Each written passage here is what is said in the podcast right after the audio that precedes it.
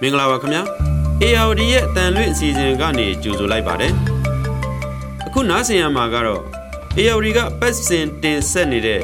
Editor စကားဝိုင်းအစီအစဉ်ဖြစ်ပါတယ်ဒီတစ်ပတ်မှာတော့တရုတ်စီစဉ်တဲ့ငြိမ်းချမ်းရေးဆွေးနွေးပွဲ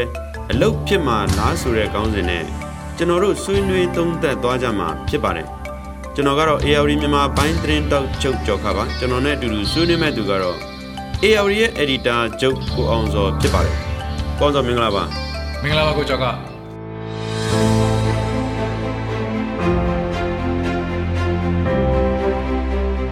ဟုတ်ကဲ့စင်ကာပူနိုင်ငံမှာဇွန်လ2ရက်နေ့ကနေ4ရက်နေ့ထိကျင်းပခဲ့တဲ့ရှန်ဂရီလာဒိုင်ယာလောလို့ခေါ်တဲ့စီရေးနဲ့လုံခြုံရေးဆွေးနွေးပွဲမှာလာအရင်နှစ်ကလိုမြမအရေးနဲ့ပတ်သက်ပြီးတော့ခေါင်းစဉ်တစ်ခုအနေနဲ့ဦးစားပေးဆွေးနွေးခဲ့တာတော့မတွေ့ရပါဘူး။ ဒါပေမဲ့ဒီဆွေးနွေးပွဲကိုတက်ရောက်ခဲ့တဲ့အင်ဒိုနီးရှားကာကွယ်ရေးဝန်ကြီးမစ္စတာဆူဘီယန်ကနေပြီးတော့လာဒီမြန်မာစစ်တပ်အနေနဲ့နိုင်ငံရေးမှာမပါဝင်တင့်ဘူးလို့သူတိုက်တွန်းပြောဆိုသွားတာတွေ့ရပါတယ်ဆိုတော့မစ္စတာဆူဘီယန်ဆိုလို့ရှိရင်အရင်တော့ဒီအင်ဒိုနီးရှားစစ်တပ်မှာဘူချိုဟောင်းတူဖြစ်ခဲ့တာပေါ့လေသူကနေပြီးတော့လေဒီမှာပဲအလားမြန်မာစစ်တပ်ဟာကိုပြည်သူတွေကိုတပ်ဖြတ်နေတဲ့အာဏာရှင်စစ်တပ်ဆိုပြီးတော့ လာတက်တဲ့ပဲပြောဆိုသွားတာတွေ့ရပါတယ်ဆိုတော့ဒါနဲ့ပတ်သက်ပြီးတော့အရင်ဆုံးစဆွေးနွေးပေးပါအောင်ကောင်းဆိုရှန်ခရီလာ dialogue ဆိုတာကတော့နိုင်ငံရေးစည်ရေးကိုဆွေးနွေးတဲ့ forum တစ်ခုပေါ့နော် conference တစ်ခုပေါ့အဲ့ဒီမှာမေကွန်းတစ်ခုကိုသူကပြန်ဖြေသွားတာပေါ့ဖြေသွားတဲ့သူကတော့ Indonesia Indonesia နိုင်ငံကာကွယ်ရေးဝန်ကြီးဖြစ်ပါတယ်ဆိုတော့အဓိကပြောသွားတာတော့ကျွန်တော်နားလဲတာကတော့မြန်မာစစ်ကောင်စီရဲ့လုပ်ရဟာပြည်သူပြည်သားတွေကိုဒုက္ခရောက်စေတယ်မြန်မာနိုင်ငံမှာစစ်အာဏာသိမ်းတာမအောင်မြင်တဲ့အကြောင်းကို အင်ဒိုနီးရှားကာကွယ်ရေးဝန်ကြီးကနေပြီးတော့ confirmation လုပ်သွားထပ်ပြီးတော့အတီးပြုပြောသွားတယ်လို့ပဲကျွန်တော်ကတော့အဲ့လိုပဲအတိတ်ပဲကောက်ပါတယ်ဆိုတော့သူပြောသွားတဲ့အထက်မှာတော့အင်ဒိုနီးရှားစစ်တပ်ကပြည်သူတွေရဲ့စစ်သားဖြစ်တယ်ပြည်သူတွေကပေါက်ဖွာလာတယ်ဆိုစကားကိုပြောသွားတာပေါ့နော်အပြည်သူမရှိရင်တော့ဘာမှမရှိကျွန်တော်တို့ကဘာမှမဟုတ်ပါဘူးဆိုတာမျိုးအတိတ်ပဲတက်ရောက်တဲ့စကားကိုသူကပြောသွားတာဒါအပြင်စစ်တပ်ဟာပြည်သူပြည်သားတွေကိုပြန်ပြီးအချမ်းအချမ်းမဖက်သင့်ဘူး ဆိုတဲ့စကားကိုသူပြောသွားတာတွေ့ရတယ်ဒီလိုပြောသွားတာနဲ့ပတ်သက်ပြီးတော့မြန်မာစစ်ကောင်စီကအဲသူတို့ရဲ့ဂုံတိတ်ခါကိုကာကွယ်ဖို့အတွက်ဘာမှအခုချိန်ကြီးတရားဝင်တုံ့ပြန်တာကိုကျွန်တော်တို့မတွေ့ရသေးဘူးတကယ်တကယ်တော့ပြန်ပြီးလေ့လာကြည့်မယ်ဆိုရင်1990နောက်ပိုင်းမှာနိုင်ငံရေးအာဏာကိုဆက်ပြီးဘယ်လိုယူမလဲဆိုတဲ့ကိစ္စမှာအင်ဒိုနီးရှားမော်ဒယ်ကိုမြန်မာစစ်အစိုးရကယူခဲ့တယ်လို့ကျွန်တော်နားလည်ထားခဲ့တာဖြစ်ပါတယ်ဆိုတော့အခြေခံဥပဒေဆွဲတဲ့အခါမှာဆိုရင်လည်းစစ်တပ်က25ရာခိုင်နှုန်းယူတဲ့ကိစ္စဒါအပြင်အရေးကြီးတဲ့ ဝန်ကြီးဌာနတွေကိုစစ်တပ်ကဆက်ပြီးယူထားဖို့ကိစ္စဒါအပြင်စီးပွားရေးကဏ္ဍတွေမှာစစ်တပ်ကဆက်ပြီးထိန်းချုပ်ထားဖို့ကိစ္စတွေအစအသေးချာစီမံပြီးတော့ဆွဲခဲ့တာဖြစ်ပါတယ်ဒါကြောင့်လဲ2008အခြေခံဥပဒေနဲ့စစ်တပ်က25ရာခိုင်နှုန်းဟာ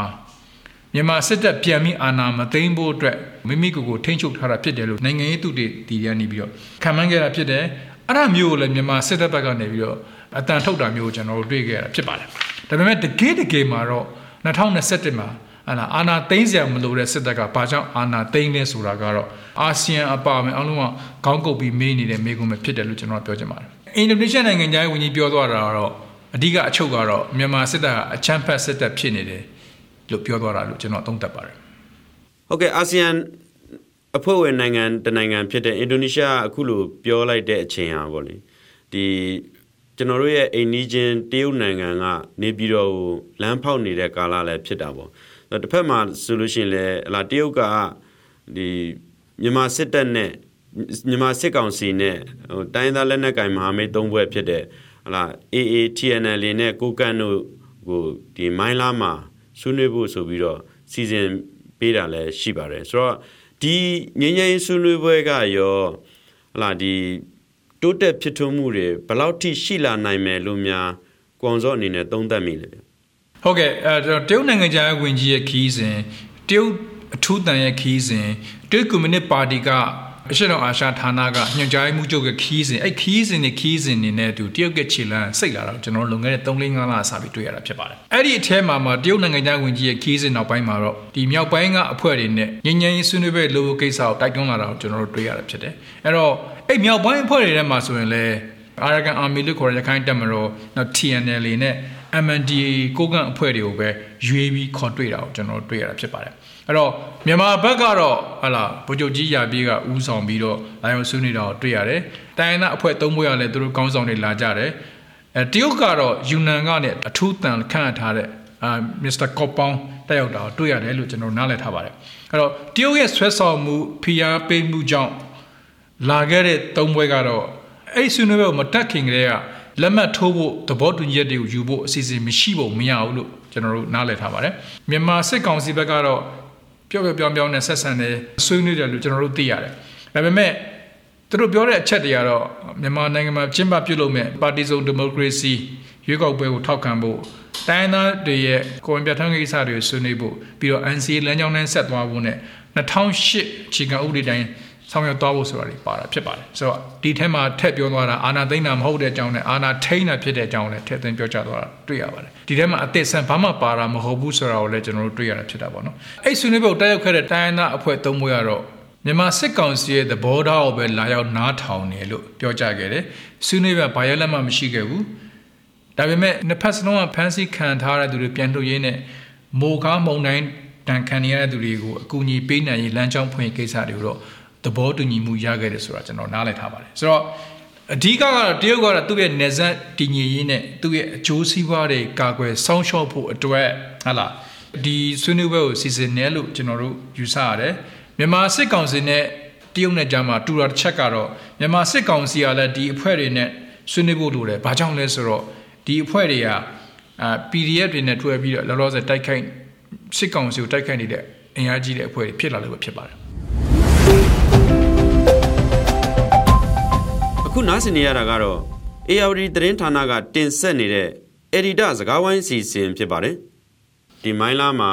ဒီညီနောင်မာမိတ်သုံးဘွဲနဲ့အတူတူခုနဒီစစ်ကောင်စီဘက်ကနဲ့အဖွဲ့ကိုယ်စားလှယ်အဖွဲ့တွေနဲ့တွားရောက်ဆွေးနွေးနေတဲ့တစ်ချိန်တည်းမှာပဲဟာဒီမုံကိုဘက်မှာစစ်တပ်ကအင်အားဟိုစစ်ရေးအရာဖိအားပေးတာတွေလာဒီဟိုဝင်လာတာတွေ ဖြစ်ခဲ့တယ်ဒီတိုက်ပွဲတွေစဖြစ်ခဲ့တယ်ပေါ့နောက်ကနေဝင်ပစ်တဲ့ဟာမျိုးတွေလုပ်ခဲ့တယ်အဲ့ဒီကနေတိုက်ပွဲတွေကစသွားပြီးတော့အခုကျွန်တော်တို့ဒီဆွေးနွေးနေတဲ့ဒီကြာတာဘရင်းနေ့အထိကိုတိုက်ပွဲတွေကဒီမြောက်ပိုင်းမှာဖြစ်ပွားနေတာပေါ့လေဒီအထူးသဖြင့်တော့ဒီမုံကိုလောက်ကင်နဲ့ဒီတိန်နီမြို့နယ်တွေထဲမှာဖြစ်တာပေါ့ဟိုတနေ့ကဆိုလို့ရှိရင်လာရှိုးမြို့ပေါ်မှာရှိတဲ့ဒီရဲစခန်းနဲ့စစ်တပ်ရဲ့ချင်းမြန်တပ်ရင်းတွေ ကိုပါဒီကိုကန့်အဖွဲ့နဲ့ဒီပူပေါင်း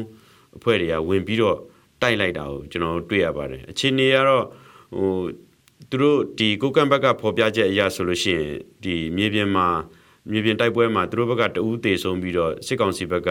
20ကျော်လောက်တေဆုံးခဲ့တယ်ဆိုတာမျိုးသူတို့ထုတ်ပြန်ထားတာတွေ့တယ်သူတို့ထုတ်ပြန်တဲ့အထက်မှာလာမြန်မာစစ်တပ်ရဲ့စစ်ဝစ်စုံတွေလက်နက်ခဲယမ်းတွေကိုပါကျွန်တော်တွေ့မြင်ရပါတွေ့မြင်ခဲ့ရတာပေါ့လေ ဆိုတော့ဒါငင်းငင်းဆွေးနွေးပွဲနောက်ပိုင်းမှာလက်ဦးမြင်ရတဲ့ရလက်လို့ပြောလို့ရတာပေါ့နော်ဆိုတော့ဒီဟာနဲ့ဆက်ဆက်ပြီးတခုစဉ်းစားလိုက်မိတာပေါ့လေတကယ်တမ်းမြောက်ပိုင်းမဟာမိတ်နဲ့ဆွေးနွေးမယ်ဆိုလို့ရှိရင်မြောက်ပိုင်းမဟာမိတ်ခုနှစ်ဖွဲ့နဲ့ဖွဲ့စည်းထားတဲ့ FPNCC လို့ခေါ်ပါတယ်ဆိုတော့ဒီ FPNCC ရဲ့အောက်မှာဝါရှိမယ်မိုင်းလာ KIA SSPP နဲ့အခုပြောနေတဲ့ညီနောင်မဟာမိတ်၃ဘွဲ့ပေါ့စုစုပေါင်း9ဖွဲ့ရှိတယ် ဒါပေမဲ့အဲ့ဒီထဲမှာကျန်တဲ့၄ဘွဲ့ကိုနဲ့တွေ့တာမျိုးမဟုတ်ဘဲနဲ့မှာဒီ၃ဘွဲ့နဲ့တွေ့ဆုံဖို့အတွက်ကိုတရုတ်ကဘာကြောင့်တီးခြားစီစဉ်လဲပေါ့နော်တရားကိုသွားစဉ်းစားမိလို့ပါကွန်စောဘလို့များတုံးသက်မိလဲပေါ့တရားနဲ့ပတ်သက်ပြီးတော့လွန်ခဲ့တဲ့9နှစ်နဲ့10နှစ်တွင်းရဆိုရင်တော့ဒီအဖွဲ့တွေကို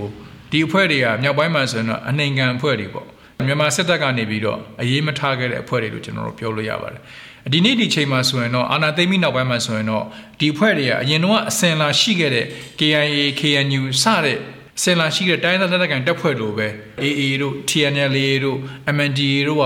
လူသီးပိုများလာတဲ့လက်နက်ကိုင်တပ်ဖွဲ့တွေလို့ကျွန်တော်တို့ပြောလို့ရပါတယ်။ဘာကြောင့်လဲဆိုရင်တို့ကလောလောဆယ်မှာဆိုရင်စစ်ကောင်စီကိုစစ်ကောင်စီကိုလက်နက်ကိုင်ပြီးတိုက်နေတဲ့ PDF တွေကိုတင်နန်းပေးတယ်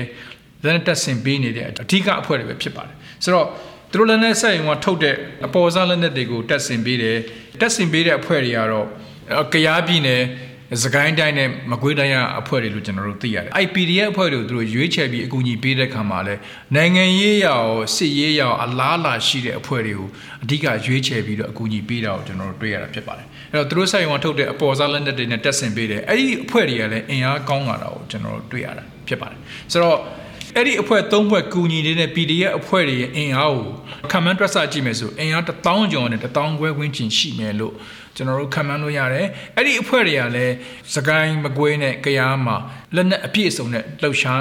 နေတာကိုကျွန်တော်တို့တွေ့ရတာဖြစ်ပါတယ်။ဒါတကယ်တော့စစ်ကောင်စီအတွက်လုံခြုံရေးရတကယ်အကြီးကျယ်တဲ့စိန်ခေါ်မှုတစ်ခုဖြစ်လာတာကိုကျွန်တော်တွေ့ရတာဖြစ်ပါတယ်။ဆိုတော့အင်အားကြီးမှလာတဲ့အဲ့ဒီ PDF တွေနဲ့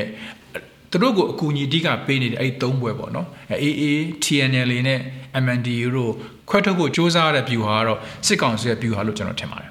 နေပြည်တော်ကိုစစ်အာဏာရှင်တွေနဲ့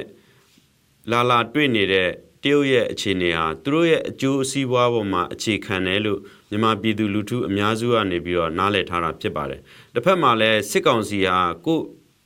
တိုင်းသူပြည်သားတွေကိုတက်ဖြတ်ဖိနှိပ်နေတဲ့အခြေအနေတွေကြောင့်လာဒီစစ်ကောင်စီကိုအထောက်ပံ့ဖြစ်မဲ့အရာတွေပံ့ပိုးမှုဖြစ်မဲ့အရာတွေ ကိုမြန်မာပြည်သူလူထုကကြိုက်မှာမဟုတ်ပါဘူးဆိုတော့တရုတ်ရဲ့အခုခြေလန်းတွေကမြန်မာပြည်သူလူထုရဲ့အမျက်ရှမှုတွေကိုလည်းတစ်ချိန်တည်းမှာခံရနိုင်တဲ့အခြေအနေရှိပါတယ်ဆိုတော့ဒါနဲ့ပတ်သက်ပြီးတော့လည်းသုံးသပ်ပေါင်းကောင်းဆုံးကျွန်တော်တင်အဲ့တရုတ်ကောအိန္ဒိယရောအာဆီယံနိုင်ငံတွေအားလုံးရောအာရုရှားပါဝင်ပေါ့နော်အားလုံးလွဲနေတဲ့အယူဆတစ်ခုရှိတယ်အဲ့ဒါကဘာလဲဆိုတော့ မြန်မာပြည်သူလူထုအများစုကလက်ရှိမြန်မာစစ်တပ်ကိုသူတို့ရဲ့စစ်တပ်လို့မသတ်မှတ်တော့ဘူးအဲ့ဒါကိုအဲ့ဒီတရုတ်နဲ့အိန္ဒိယအာဆီယံနေနိုင်ငံတွေကမေ့နေလို့မရဘူးပေါ့နော်ကျွန်တော်အဲ့ဒါအဓိကပြောချင်တယ်ဆိုတော့ဆိုတော့ဟိုခုနပြောသွားတဲ့မေကွန်းခုနမေးသွားတဲ့မေကွန်းပြောကြည့်မယ်ဆိုရင်တော့တရုတ်ကတော့မြောက်ပိုင်းဖွဲ့တွေကိုဖိအားပေးတယ်အဲ့ဒါခုနသုံးဘွဲကိုလည်းဒါဆွဲဆောင်ပြီးဖိအားပေးတယ်လို့ပြောလို့ရတယ် အဲမြန်မာစစ်တပ်နဲ့ဆွေးနွေးဖို့အဓိကတရုတ်ကပြောစီချင်တာကမြန်မာနိုင်ငံမှာငြိမ်းချမ်းရဖို့တဲ့ဆိုင်ရင်သူ့ရဲ့တရုတ်မြန်မာနယ်စပ်တည်ငြိမ်မှုတရုတ်ဘက်ကချမှတ်ချမှတ်ထားတဲ့ဟာလာစီးပွားရေးမဟာဗျူဟာတွေကိုဆက်ပြီးအကောင့်ထည့်ဖို့ဖို့ဒါအပြင်ထပ်ပြီးတော့ကြည့်မယ်ဆိုရင်စီးပွားရေးစီးပွားရေးလမ်းသစ်တွေဖောက်ဖို့လည်းတရုတ်ဘက်ကစ조사နေတာကိုကျွန်တော်တို့တွေ့ရတာဖြစ်ပါတယ်ဆိုတော့ဒါတွေအားလုံးကိုလှုပ်ဆောင်ဖို့အတွက်အာဒီမြန်မာနိုင်ငံတည်ငြိမ်ဖို့လိုပါတယ်တရုတ်မြန်မာနယ်စပ်တည်ငြိမ်မှုလုပ်ရဲဆိုတာတရုတ်ရဲ့အမြင်ပေါ့နော်ဆိုတော့ ဒါတွေအားလုံးကတော့ပြန်ပြန်ပြီးပြောမယ်ဆိုရင်တော့တရုတ်ရဲ့အကျိုးစီးပွားပေါ်မှာမူတည်တယ်လို့ကျွန်တော်တို့တွက်ဆလို့ရပါတယ်ဒါအပြင်အခုငိမ့်ငိမ့်ကိစ္စမှာဆိုရင်ရောတရုတ်ကဘယ်လောက်ထိယုံကြည်ရတဲ့ပွဲစားလဲပေါ့နော် honest broker လို့ပြောတာပေါ့နော်ငင်းငင်းကိစ္စမှာတရုတ်ကဝင်ကူခဲ့လို့အောင်မြင်ခဲ့တာမျိုးရှိခဲ့လားမရှိခဲ့ပါဘူးတရုတ်ကဒီလိုပဲမိစားတစ်ဖက်ရေမုတ်တစ်ဖက်နဲ့ပဲဟလာဒုတ်တစ်ဖက်မုတ်တစ်ဖက်နဲ့ပဲတရုတ်ကဒီလိုပဲမြန်မာနိုင်ငံရေးမှာဟိုဘက်ကောဒီဘက်ကောသူကဝင်ပြီးတော့ ကစားခဲ့တာပဲရှိပါတယ်ဆိုတော့တရုတ်ကဝင်ပြီးတော့ကူညီတဲ့အတွက်ကြောင့်လည်းမြန်မာပြည်သူတွေကလည်းရင်ခုန်ရင်ခုန်တာမျိုးမရှိပါဘူးအဲ့တော့ဘာဖြစ်တယ်လဲဆိုတဲ့ခါကျတော့ဒီဒီတရုတ်ကပါဝင်ပတ်သက်မှုပို့ပြီးမြင့်လာတဲ့အခါမှာတုံ့ပြန်မှုကဘာကိုတွေ့ရတယ်လဲဆိုတော့တရုတ်ရဲ့စီးပွားရေးလုပ်ငန်းတွေသူ့ရဲ့ project တွေကိုနယ်တွေမှာဆိုရင်ပြန်ပြီး တိုက်ခိုက်လာတဲ့အရှိန်တွေမြင့်လာတာကိုတွေ့ရတာပေါ့နော်ဒါကိုကျွန်တော်တို့လွန်ခဲ့တဲ့3နှစ်လ3လအတွင်းမှာကျွန်တော်တို့အရှိန်ပိုမြင့်လာတာကိုကျွန်တော်တွေ့ရတာဖြစ်ပါတယ်မကြသေးခင်အောင်ဆိုရင်ပဲလား PDF တွေကနေပြီးတော့ဒီတရုတ်စီမံကိန်းဖြစ်တဲ့ Lebanon တောင်ဂျင်းနီစီမံကိန်းကိုဝီမီတိုက်ခိုက်တာတွေကျွန်တော်တို့တွေ့ကြရတယ်ပေါ့နော်ဒါတွေကိုကြည့်မယ်ဆိုရင်တော့ဒါတရုတ်ရဲ့လက္ခဏာမကောင်းဘူးဒါဟာကျွန်တော်ထင်တယ်မြန်မာပြည်သူလူထုမြန်မာပြည်သူလူထုအများစုနဲ့တော်လိုင်းရင်အင်အားစုတွေသဘောထားကိုထုတ်ပြတယ်လို့ပဲကျွန်တော်သုံးသပ်လို့ရပါတယ် ဟုတ်ကဲ့ကွန်ဆိုကျေးဇူးတင်ပါတယ်ကျေးဇူးတင်ပါတယ်ကိုကျော်ကဟ